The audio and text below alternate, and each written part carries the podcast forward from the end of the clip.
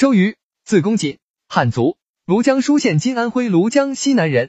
三国时期东吴名将，因其相貌英俊而有周郎之称。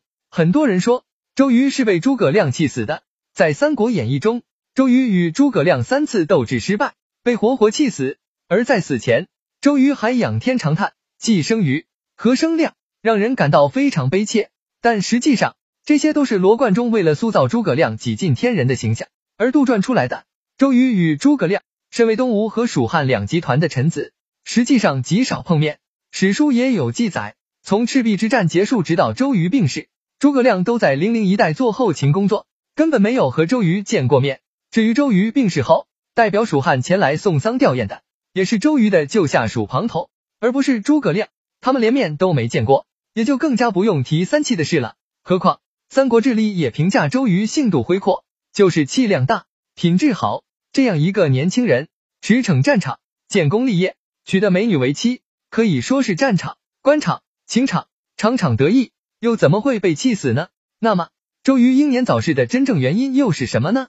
曾经有一种非常主流的推测是，周瑜是被暗杀的，最大的嫌疑人就是刘备，因为当时他要在两年之内取巴蜀。周瑜去世以后，刘备很快就去攻打巴蜀了，刘备肯定是派出了杀手，对周瑜进行了暗杀行动。不过，目前还没有这方面的证据。而周瑜在带兵攻打荆州的时候，右肋骨处曾受过箭伤，这也可能是导致他死亡的原因。周瑜为了东吴鞠躬尽瘁，对天下也很忧虑。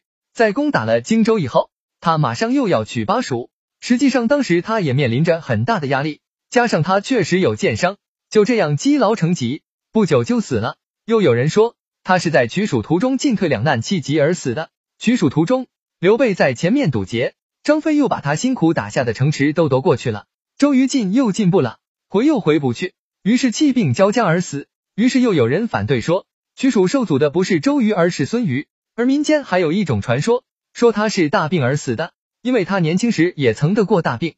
据查，周瑜十六岁的时候确实得了一场大病，有个老医生名叫柳同，把他给治好了，还送给了他一包黄药，并再三嘱咐，这个病到二十年以后还会犯，犯了以后再把这个药喝下去就好了。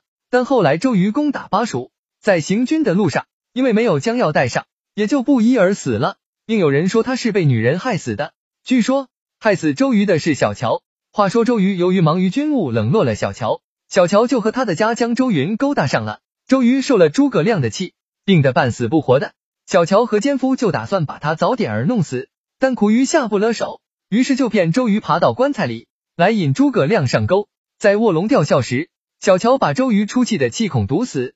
闷死了他，后来却赖在了诸葛亮的身上。还有一种说法是盗玉暴疾，在盗玉暴疾后，怎么也治不好，身体竟然一天比一天差。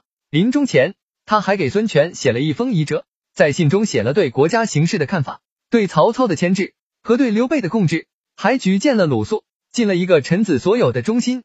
这种忠心也得到了孙权的认可。周瑜死后，孙权亲自穿上丧服为他举哀。